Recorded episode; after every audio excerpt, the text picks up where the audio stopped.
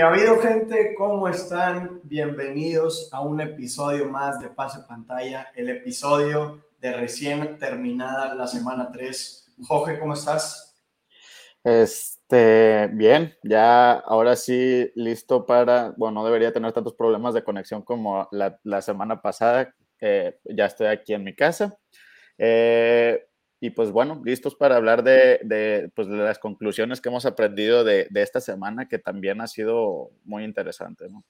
Sí, vamos a, intentar un nuevo formato porque Jorge y yo nos daba la impresión que estábamos agregándoles valor, pero menos de lo que podremos hacer. ¿no? Entonces lo que vamos a hacer es que cada semana tendremos el mismo segmento que es hablar de todos los juegos super, de forma súper resumida, minuto y medio, dos minutos para cada eh, partido. Obviamente no resumen de estadísticas, sino resumen de conclusiones que tenemos cada uno de nosotros, pero dejaremos aproximadamente 15 minutos para el final del episodio en donde tendremos diferentes segmentos. El segmento de hoy será acerca de eh, takes que tuvimos Jorge y yo en el off-season, de las cuales estamos pivoteando o manteniendo. Obviamente no es para Victory Lap, ¿no? No es para decir, ah, yo le atiné a tal sino para decir, a ver, esta take que yo di, yo estaba muy seguro de ella y ahorita se está tambaleando por estas razones. Me voy a mantener parado en donde estoy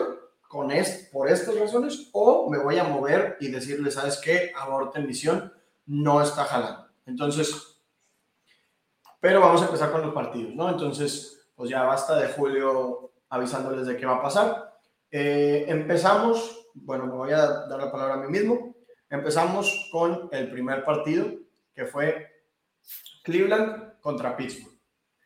Eh, creo que en este partido lo que más resalta o lo que más me resalta a mí es George Pickens. Yo me había empezado a preocupar un poco con George Pickens porque habíamos visto que estaba todo el tiempo en el campo, arriba del 90% de las rutas corridas, pero no lo estábamos viendo con un alto target share, ¿no? Y ya conforme van pasando un poquito las semanas, te empieza a preocupar. Entonces, en este partido lo volvimos a ver con casi 90% de participación de rutas y ahora sí lo vimos con una buena cantidad de targets. Se lleva 7 targets de 32, es decir, un poquito abajo del 22%, que creo que para un novato en su tercer partido es increíble. Entonces, esa preocupación que yo traía por George Pickens la eliminamos por completo. Obviamente, Deontay Johnson sigue siendo extraordinario, con más del 33% de los targets.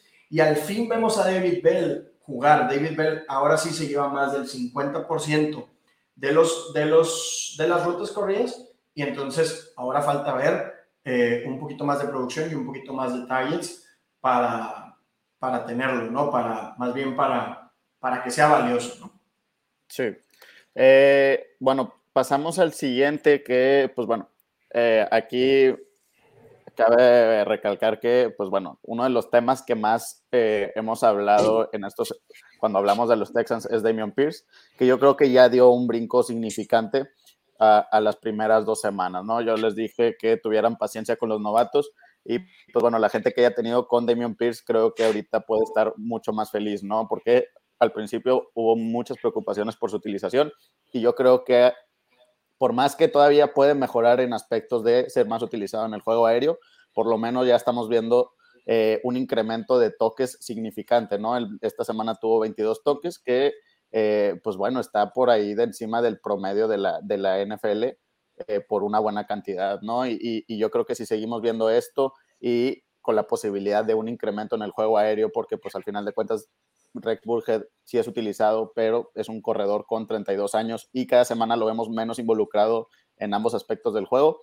Este es una buena señal. Y del otro lado, creo que aquí ya me empiezo a preocupar bastante ya por todos los jugadores de la ofensiva de Chicago, Kemet y, Darrell Mooney igual de mal utilizados. Eh, creo que, el, o sea, aquí el, la conclusión es que no hay suficientes targets para el equipo, ¿no? Eh, Justin Fields no está tirando pases, la única diferencia que está haciendo es que los pases son más largos, ¿no? Creo que nos da la posibilidad de tener partidos como Boomer Boss con estos jugadores, pero yo creo que la mayoría de las veces va a ser un boss, ¿no? Y, y, creo que ya es un momento de bajarnos un poco del barco, por lo menos esta semana, ¿no? Eh, digo, este capítulo es de redraft, entonces creo que sí nos deberíamos de preocupar.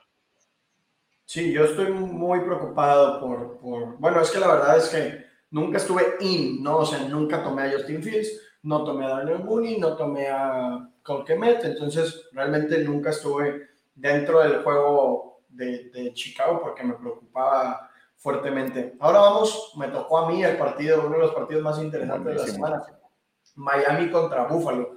Creo que por el lado de Miami vimos muy, muy pocos pases 18 nada más tiró Tua.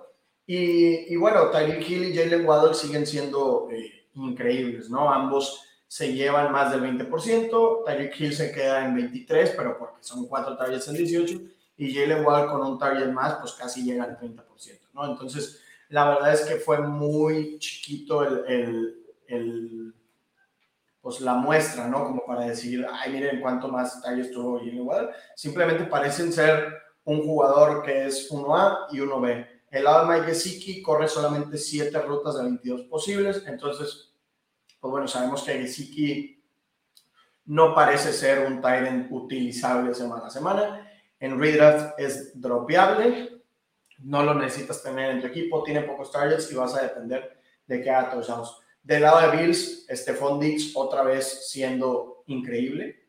Y por el otro lado, Gabriel Davis lo que realmente esperábamos de él, ¿no? Un jugador que algunos partidos tendrá muy buenos puntos fantasy, otros partidos que no tanto, porque su target share de nuevo cercano, más cercano al 10% que al 20%, ¿no? Entonces, y bueno, Mackenzie, Crowder, todos por ahí, pues tendrán unas buenas semanas, otras no tan buenos. Entonces, eh, pues bueno, creo que Stephon Dix es el que debes de alinear semana a semana y Gabriel Davis dependiendo del contexto de tu equipo. Sí. Eh, vamos a pasar al siguiente juego que, pues bueno, Jets y Cincinnati, probablemente un partido que no se habló tanto. Eh, de hecho, yo me acuerdo estaba viendo el Red Zone y la verdad casi no estaban pasando este partido en lo absoluto, pero eh, creo que aquí hay unas muy buenas conclusiones, ¿no? Del lado de Jets, creo que el mayor ganador de este año de fantasy en general está siendo Garrett Wilson y creo que mucha gente no está hablando lo suficiente de él, ¿no? Creo que Garrett Wilson está teniendo un desempeño increíble, increíble. Está jugando en estas tres semanas como un snapshare de 57% y con eso, como quiera, tiene un target share de, de, casi 20%, ¿no? Que, que, digo, hemos hablado ya bastante de rookies y conforme va pasando la temporada, vemos un incremento en este Snapchat que yo creo que es indudable, ¿no? Que se va a venir el, el de Garrett Wilson. ¿Por qué? Eh, el juego pasado salió con una lesión eh, que, pues la verdad, muy preocupante. Eh, bueno, yo me asusté mucho en el momento que vi la lesión, pero al final de cuentas regresó y sí se vio un cambio impresionante cuando Jets, cuando Garrett Wilson estaba en la cancha y cuando no, que se está viendo como una de las armas sino es que el arma el mejor arma de, Jets esta temporada, ¿no? Y, yo espero ver un incremento en Snapshare, en targets, en todo, ¿no? Y, de por sí ya está siendo muy eficiente en todos los aspectos. Entonces, y bueno, del otro lado, eh, Cincinnati igual un poco medio callados todos, pero creo que lo, lo, poco que vimos, al final de cuentas, Jamar Chase se enfrentó con Sauce Garner, que se está viendo bastante bien. Y pues bueno, T. Higgins básicamente le quitaron un touchdown que, que debió de haber contado, igual que Jamar Chase le quitaron el, un touchdown la primera semana. Eh, yo creo que eh, no hay que preocuparnos, ¿no? Todavía, y creo que sigue siendo una ofensiva que yo todavía estaría apostando. Hasta eso, un Tyler Boyd eh, para tenerlo en la banca de profundidad, para salvarte en el flex. Vimos que la semana pasada este, puede, valer, puede valer mucho que meterlo en la semana que tenga el hot hand, ¿no? Sí, de acuerdo. Y lo único fue que, bueno, Hall, ya tiene más, tuvo más del 50% de los snaps, más que Michael Carter, más rutas corridas que Michael Carter, más targets que Michael Carter y se quedó a tres snaps de tener los mismos que Michael Carter. Entonces yo pronostico que en semana 4 ya vamos a ver a Brice Hall con, esta semana se llevó el que el 60, 55, 60% de los toques, yo creo que la siguiente semana ya vamos a ver algo más tirado al 6, 5, 70, ¿no? Y poco a poco lo vamos a ver quedándose con este rol. Pasamos al juego de Titanes contra Las Vegas. Traylon Burks ya es titular, ya estuvo en el 95% de los snaps, pero ahora no vimos a ese Traylon Burks con demasiados targets como sí lo vimos en primeras dos semanas, ¿no? Creo que esta vez solamente fue un mal juego. Creo que el potencial de Traylon Burks está ahí y es altísimo. Creo que Traylon Burks, yo no me arrepiento de haberlo rankeado como mi receptor 2 en esta clase. Creo que va a estar ahí en el grupo con Garrett Wilson y Drake London de receptores élite de esta clase. Simplemente tiempo al tiempo. Y por el lado de Las Vegas, la verdad es que se ve mal esta ofensiva. No me encanta lo que estamos viendo de esta ofensiva. Se ve chata, se ve lenta, se ve mm, sin tanto punch. Empiezan mal la temporada. Un equipo que debería estar peleando playoffs para la cantidad de dinero que se invirtió y de capital en, en cuanto a jugadores. Una semana rara en la que Mark Collins se lleva nueve targets, pero pues otra vez vimos ese Devante Adams con más del 20% de targets. Vimos a Darren Waller con casi 20%, que se le cae un touchdown. Entonces, eh, sigo estando confiado en esta ofensiva. Creo que hay que tenerle paciencia. Derek Carr sigue siendo un coreback 2, un coreback que va a estar entre coreback 12 y coreback 18. Y Josh Jacobs es un corredor que, bueno, se lleva 13 carreros, 5 targets, la verdad, mejor de lo que yo esperaba. Entonces, pues bueno, creo que Josh Jacobs sigue siendo ese corredor de 55% de los snaps, 55% de los toques, pero no ese corredor de 30, 35, 40% al que le teníamos miedo, ¿no? Creo que Josh Jacobs es un running back 3 con potencial de running back 2, que, que no, no, me siento intranquilo alineándolo semana pasada, semana a semana. Sí. Eh, bueno, yo aquí voy a hablar de un partido igual muy interesante para el aspecto de fantasy. ¿Por qué? Porque de un lado tenemos a Carolina que, eh, igual que como hablamos de Las Vegas, es una ofensiva que no se ha visto tan bien, ¿no? Y está siendo liderada por Baker Mayfield y sabemos que tiene armas, ¿no? Eh, pero no están siendo utilizadas como pensábamos. DJ Moore y Christian McCaffrey eh, empieza a preocupar un poquito que, que Baker Mayfield realmente no los está involucrando en el, en el juego como suelen ser involucrados. Eh, pero al final de cuentas no creo que sea momento para vender, ¿no? Yo creo que estos jugadores, eh, si los tienes en el equipo, ya es de esos jugadores que quieres mantenerlos en el equipo, porque si los vendes ahorita, te los van a comprar barato y al final de cuentas no va a valer la pena. Y aparte sabemos que tienen el talento para que en cualquier momento eh, puedan explotar, ¿no? Y, y, que se cree esa combinación. Al final de cuentas, Baker Mayfield es nuevo en este equipo, ¿no? Entonces, todavía falta ver cómo se desarrollan durante la temporada y yo creo que es todavía apostar por, por el talento que sabemos que tienen. Y del otro lado, pues bueno, Nueva Orleans, un partido bastante interesante de, de Chris Olave, que pues bueno, ahí en Twitter ya estuve hablando un poco de él, pero eh, yo todavía no compro exactamente lo que hemos visto de Chris Olave porque bueno, creo que el juego que tuvo... Eh, 140 yardas, más de 140 yardas para un novato no es cualquier cosa, ¿no? Entonces estuve analizando bastante y pues bueno, creo que es un jugador que, que puede ser muy boomer boss, ¿no? Creo que su ADOT es increíblemente alto, pues es más, el más alto de la, de la, de la NFL con jugadores de, que han tenido por lo menos 15 targets, este, lo cual dudo que se sostenga. Digo, James Winston también es el que está lanzando más pases largos en toda la NFL y, digo, también lo vimos eh, siendo exitoso ya un momento en el que se salió Michael Thomas y Jarvis Landry por lesión, ¿no? Entonces todavía falta ver mucho de ese pastel para, para entrar por completo al barco de, de, de, Chris Olave, pero definitivamente es interesante lo que hemos visto. Lo único que me preocupa es que se vuelva un boomer bust, así como jugadores como Mar Marquez Valdez Cantling o un Gabriel Davis, ¿no? Sí, pasamos al siguiente, que es Baltimore contra Nueva Inglaterra. Como yo alguna vez les dije, Lamar Jackson, si te caía en sexta ronda, no lo deberías ni pensar. Y este fin de semana te hace 40 puntos y muy probablemente te ayuda a ganar tu liga. Por el otro lado, tenemos a Mark Andrews y su increíble eh, performance, 13 targets en 26% 26 pases, o sea, 50% de los targets. Y Rashad Bateman me sigue extrañando un poco la utilización porque es su mejor receptor y por mucho, ¿no? O sea, estamos hablando de que su competencia es Devin Duvernay, de Marcus Robinson y Tylan Wallace. Entonces, al menos, ok, que no tenga tantos snaps, pero en cuanto a rutas, yo sí esperaría que en el 90% de ellas esté Rashad Bateman. Sin embargo, solamente está en menos del 80%, 79%. Y eso se ha, mantenido en todos los juegos. Entonces, es algo que creo que es un poco extraño. Me gustaría verlo en más, algo más cercano al 90%. Entonces, es algo que vale la pena monitorear porque pues, si corre un poquito menos de rutas, se vuelve un poquito más complicado que se gane esos targets, ¿no? En este partido le va bien, se llevó casi 16, en los otros partidos ha tenido muy buenos targets, pero el problema es que no corre todas las rutas. Si corriera más rutas, probablemente se llevaría más targets. J.K. Dobbins tuvo más o menos un poco menos del 50% de los snaps. Creo que esto va a ser poco a poco.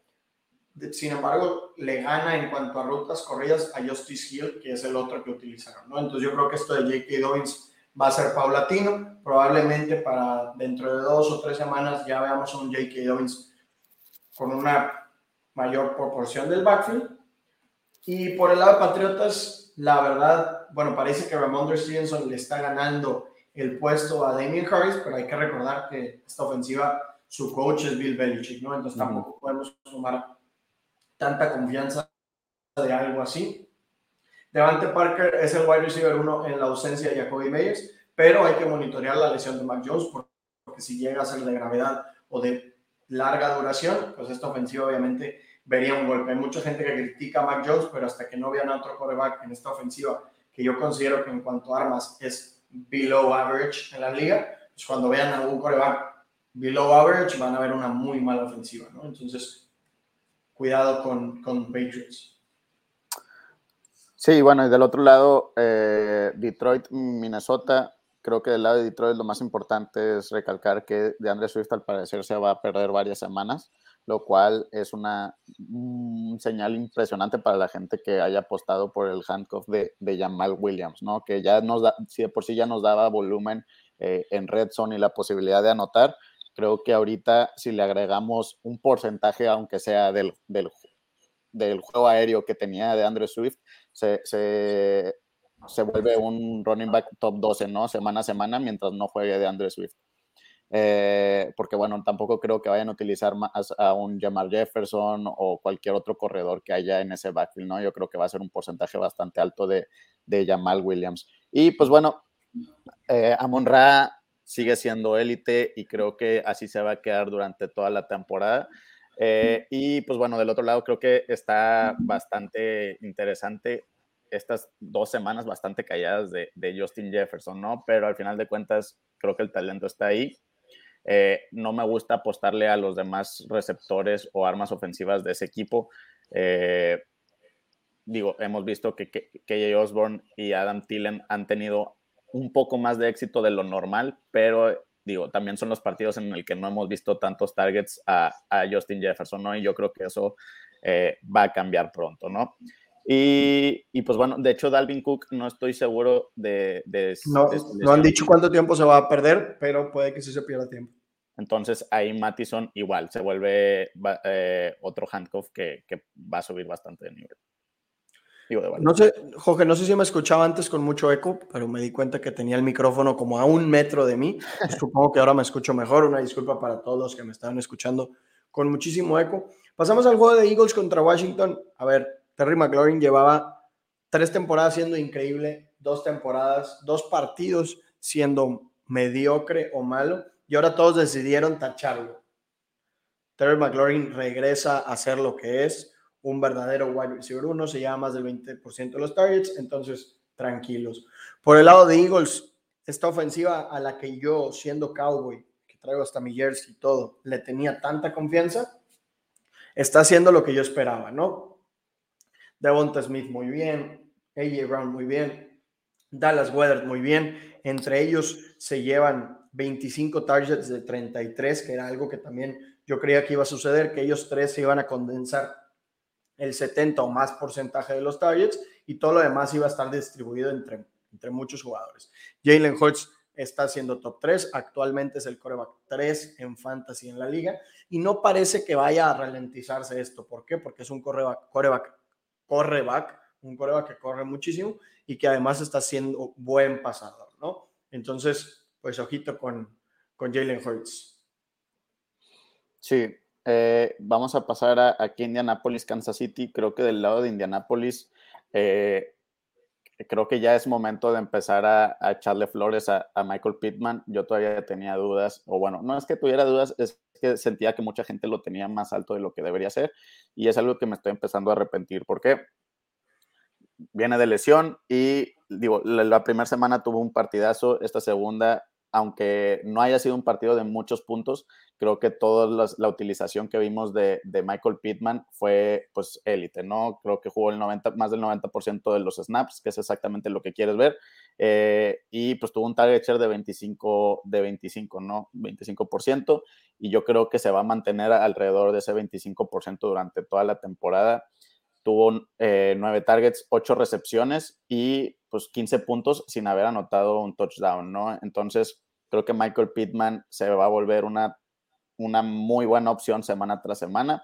Eh, Jonathan Taylor, no hay que preocuparnos, dos semanas que ha sido un poco más que de lo normal, pero estamos viendo utilización excelente, arriba del 70%, que, que es algo que mucha gente podría llegar a verse preocupado por Nahim Himes, y tuvo, pues bueno, cinco targets esta semana, eh, arriba de los 24 toques, entonces no hay que preocuparnos por Jonathan Taylor. Del otro lado, Kansas City está por todos lados, ¿no? Todavía Edward Siller eh, se vio muy poco eficiente, que es exactamente lo que no había sido, más bien lo que había sido las otras dos semanas. Entonces hay que ahí monitorear bastante eh, la utilización de todos los jugadores de Kansas City todavía. Pasando al juego de los Ángeles Chargers, Los Ángeles Chargers contra Jacksonville. No, Justin Herbert no debió haber jugado. Creo que fue una irresponsabilidad y peor aún si perdiste por paliza contra los Jaguares de Jacksonville. James Robinson y Travis Etienne, obviamente creo que es el tema que a todo mundo le interesa porque sabemos que Keenan Allen, digo, Keenan Allen no jugó, sabemos que Mike Williams pinta para wide receiver 1 cuando no está eh, Keenan Allen, a pesar de haber que esta semana no se vio tan bien.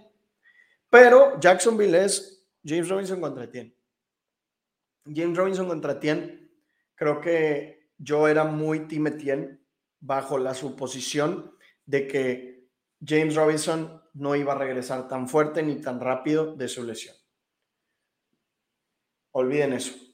James Robinson regresó súper fuerte y súper bien a la NFL. Creo que es algo que da gusto, es un jugador que da gusto ver jugar bien. Y bueno, gracias a eso es más complicado para Etienne ganarse ese rol de corredor 1.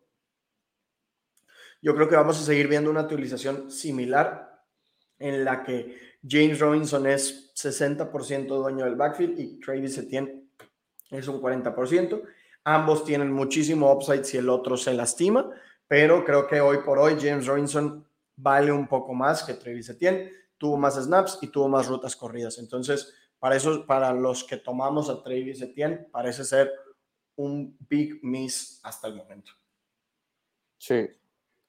Pasamos al lado de, Arizona contra Rams. Eh, pues bueno, creo que Arizona, recalcar que pues Marquis Brown es, tiene números de volumen elite, ¿no? Eh, todavía y, es algo que no nos sorprendía. Digo, yo lo puse como un buy, un buy low para las semanas pasadas porque había, había considerado que tenía un target share más bajo de lo que pensaba que iba a tener el resto de la temporada.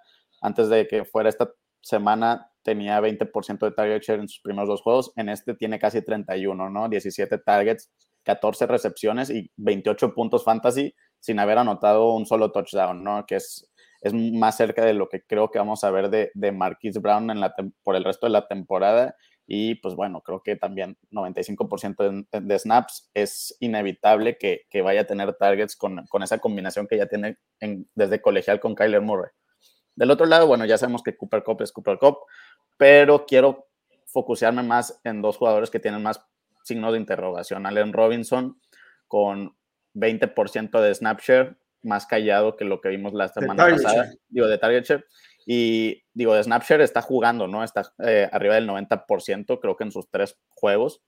Y pues bueno, al final de cuentas, muy pocos puntos de fantasy, pero a la vez dropeó un touchdown eh, que pudo haber salvado este, este partido. Yo creo que puede estar más al ahí se va y puede que no haya valido la, ronda de, digo, la quinta ronda que lo, probablemente lo agarraste, pero si no lo has agarrado, creo que podría ser uno de esos jugadores que quieres eh, tradear, ¿no? Que puedes conseguir muy barato si, si el dueño de este jugador pues está muy asustado. Y bueno, del otro lado, digo, más bien del, en el, hablando del backfield, creo que se confirma lo que habíamos dicho un poquito las semanas pasadas, ¿no? Que que Darrell Henderson y Cam Makers van a estar ahí en un, eh, en un comité de hot hand, ¿no? No vas a saber quién va a ser el que te va a anotar el touchdown, no vas a saber quién es el que va a tener más snapshot, eh, que es una muy buena señal que Cam Makers se haya visto mejor que las semanas pasadas, pero sigue sin encantarme ninguna de estas dos opciones para tenerlo en fantasy, ¿no?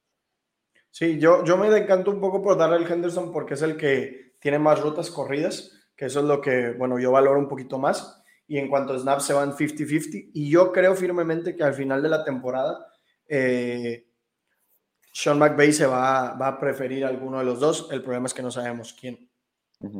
Pasamos al juego de Tampa Bay contra Green Bay. Tampa Bay, la verdad es que no hay muchas conclusiones que tener porque no había ningún solo receptor titular, solamente Fournette es la realidad. Fournette se lleva el 90% de los snaps, se lleva el 80% de las rutas, 6 targets, 12 acarreos, es running back 1, utilización de running back 1, los touchdowns van a llegar. Y por Green Bay, eh, Allen Lazard no es muy bueno, ¿eh, gente? Pero el que sí lo es, Romeo Dobbs, le dan el 30, el más del 90% de las rutas y se lleva casi 25% de target share. Estamos hablando de, un, de algo muy valioso, obviamente solamente una semana nos gustaría que esto suceda en una o dos semanas más para que podamos confiar en un receptor que es de ronda 4, ¿no? Si esto en un receptor de ronda 1, pues yo les diría que fueran por él un poco más agresivo, pero al ser de ronda 4 hay que mantener un poquito más la cordura, pero no hay que olvidar que un receptor, uno de Rodgers, podría ser demasiado valioso. Eh, pasamos al juego de, de Seattle-Atlanta, que, que está, interesante en varios aspectos, ¿no? Seattle, Gino Smith se está viendo mucho mejor de lo que esperábamos, lo cual puede llegar a significar que sí sean utilizables semana a semana los receptores que sabemos que tienen tanto talento en, Seattle, ¿no? Digo, lo que nos preocupaba era más su situación, al final de cuentas estamos hablando de redraft, pero eh, pues bueno, DK Metcalf ya tuvo 12 targets, que es algo que no había tenido durante toda la temporada. No fueron los mejores targets, tuvo nada más 5 recepciones, pero al final de cuentas tuvo un touchdown. El que me está gustando bastante es Tyler Lockett, ¿no? Que, que es un jugador que muy callado durante la temporada.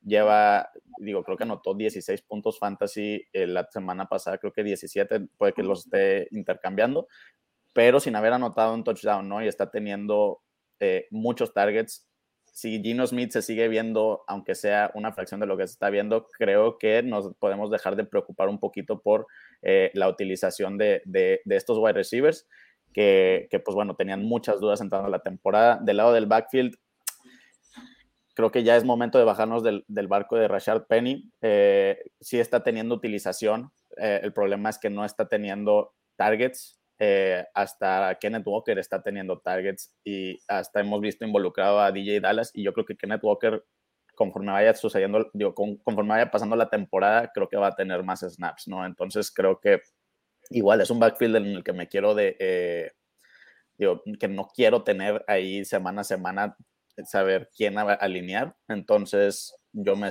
me, me, me quitaría cualquier, sí, no sé hablar, perdón. Eh, y pues bueno, del otro lado, Drake London se sigue viendo bastante bien. Al final de cuentas, yo creo que importante decir que Drake London todavía tiene ahí unas pequeñas dudas, ¿no? En la forma en la que está siendo utilizado. Eh, digo, no que esté siendo utilizado, pero en la que está siendo defendido por otras, por las defensivas en las que se ha enfrentado, ¿no? Creo que es el jugador que tiene menos yardas contra man to man, que es algo que todavía falta ver. Eh, creo que Atlanta ha sabido utilizarlo y, aprovechar la forma en la que está siendo defendido.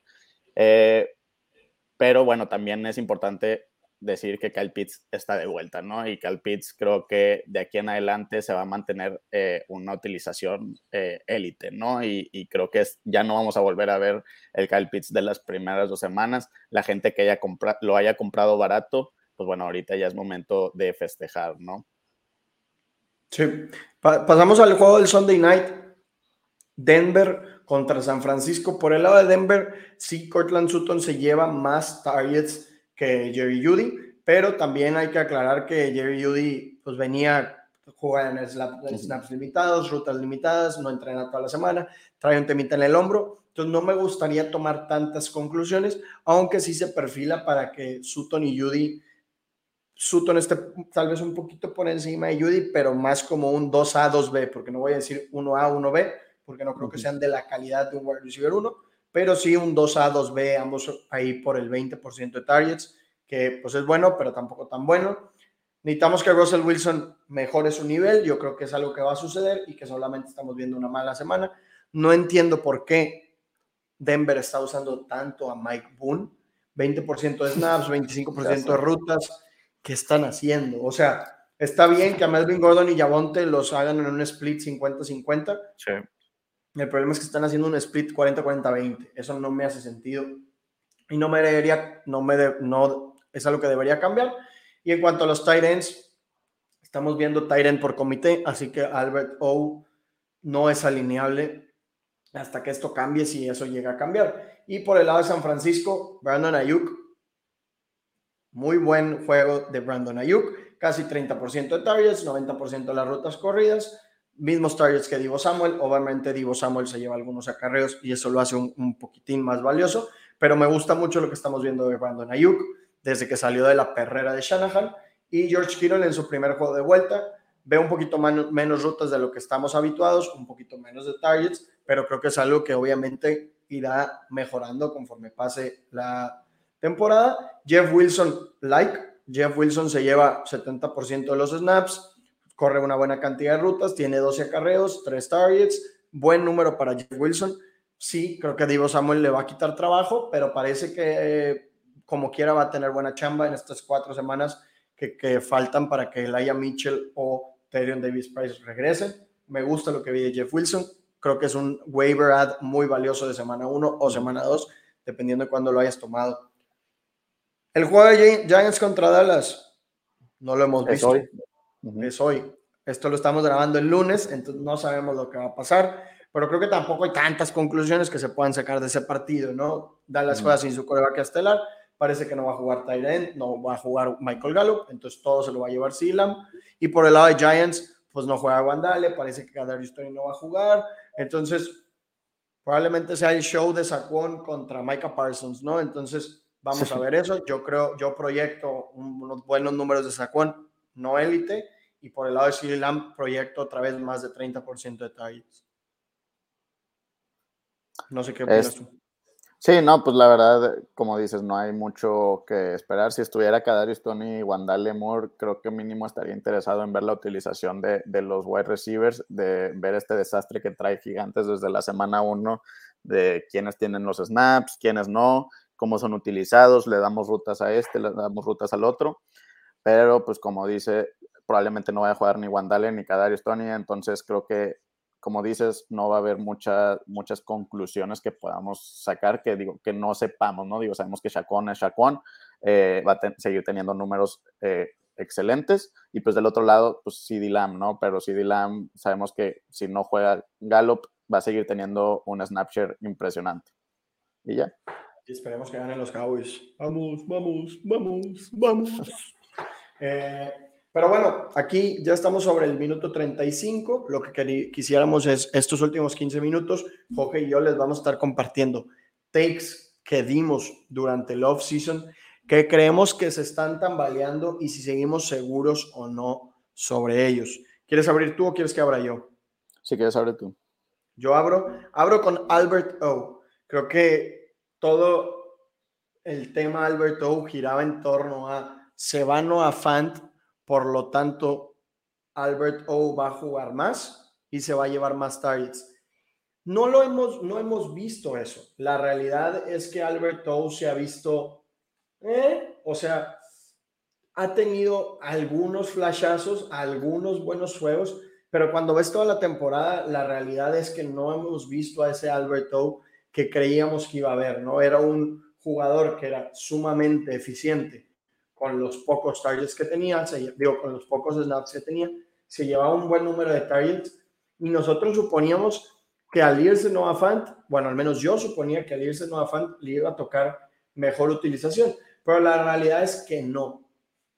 Sus rutas han se han mantenido hasta cierto punto bajas, en 70%, y su target por ruta bajó a punto 15, ¿no? Entonces estamos hablando de un jugador que no es élite a la hora de recibir targets y no está teniendo una utilización importante, no está corriendo tantas rutas. Entonces, a menos que cambie de uso, no vamos a ver ese Albert O que nosotros queríamos ver. Si me bajo o no me bajo del barco, lo más probable es que sí. Yo lo tomé en muchas de mis ligas en última ronda y tomé dos Titans. Entonces yo creo que lo que estoy haciendo, bueno, más bien lo que estoy haciendo es empezar a cambiar, en especial si ninguno de mis dos Titans me funcionó. Entonces, si por ahí tengo a Evan Ingram, bueno, tal vez le tengo un poco de paciencia a Alberto, o si tengo en Yoku, pues bueno, le puedo tener un poquito de paciencia a Alberto. Pero si mi otro es Gesicki, pues muy probablemente esté tirando a los dos para tirar otros dos nuevos disparos. Entonces, eso es, creo que estoy más tirándole a me salgo del barco de Alberto que en el mantenerme, pero tampoco 100% fuera, ¿no? Sí, yo, pues bueno, creo que una que, que, que, está tambaleando definitivamente es, bueno, al principio de la temporada dije que creo que este año invertir en los novatos era una de las mejores eh, estrategias de, de, redraft, ¿no? Eh, este año porque creo que la ADP que tenían todos estaba demasiado bajo y creo que en la mayoría de los casos está haciendo cierto. Creo que si invertiste en Olave, Garrett Wilson, eh, hasta Traylon Burks, creo que todavía no estás tan preocupado. Drake London, Breeze Hall, Damian Pierce, creo que estás muy feliz, pero el que sí quiero hablar, que, que, que, sí me está empezando ya a preocupar, es Sky Moore, que pues bueno, creo que para Dynasty sigue siendo un valor bastante bueno y uno de esos que si estás, eh, estás eh, haciendo un rebuild en, en, una liga de Dynasty, yo sé que esto es redraft, quieres invertir todavía en él, pero creo que para redraft ya es momento de preocuparnos porque realmente no lo estamos viendo involucrado. Las únicas veces que lo estamos viendo involucrado en el juego eh, es, es en regreso de Ponts, que hasta eso esta semana tuvo muchos problemas, tuvo un muff punt, tuvo ahí varios errores. Entonces, creo que si lo vas a seguir teniendo en tu equipo, eh, vas a tener muchos problemas porque para ser utilizable en, semana a semana, creo que todavía tenemos que ver muchos juegos en los que va a ir, si, si lo vemos siquiera eh, en, en, los snaps ofensivos, creo que como quiera vamos a tener que esperar muchas semanas a que se vaya desarrollando, ¿no? A que vayamos viendo este incremento que estamos viendo con los novatos de ahorita. Entonces, todavía falta siquiera ver ese inicio de, de, de, de que Sky Moore se vea involucrado. Entonces, creo que ya tenerlo en tu alineación eh, ya no vale la pena, ¿no? Creo que prefiero tener ese spot de tu banca en alguien que puedas llegar a utilizar, a un handcuff, eh, a, un jugador que, que, tenga más posibilidades de jugar semana a semana o que lo puedas llegar a alinear porque se vienen las semanas de, de, de, de bye week, se vienen semanas donde los jugadores se van a seguir lesionando, eh, entonces creo que ya es momento de, pues bueno, movernos adelante, por lo menos en este formato de, de redraft en Sky Moore. Yo otro del que quiero hablar, DJ Moore.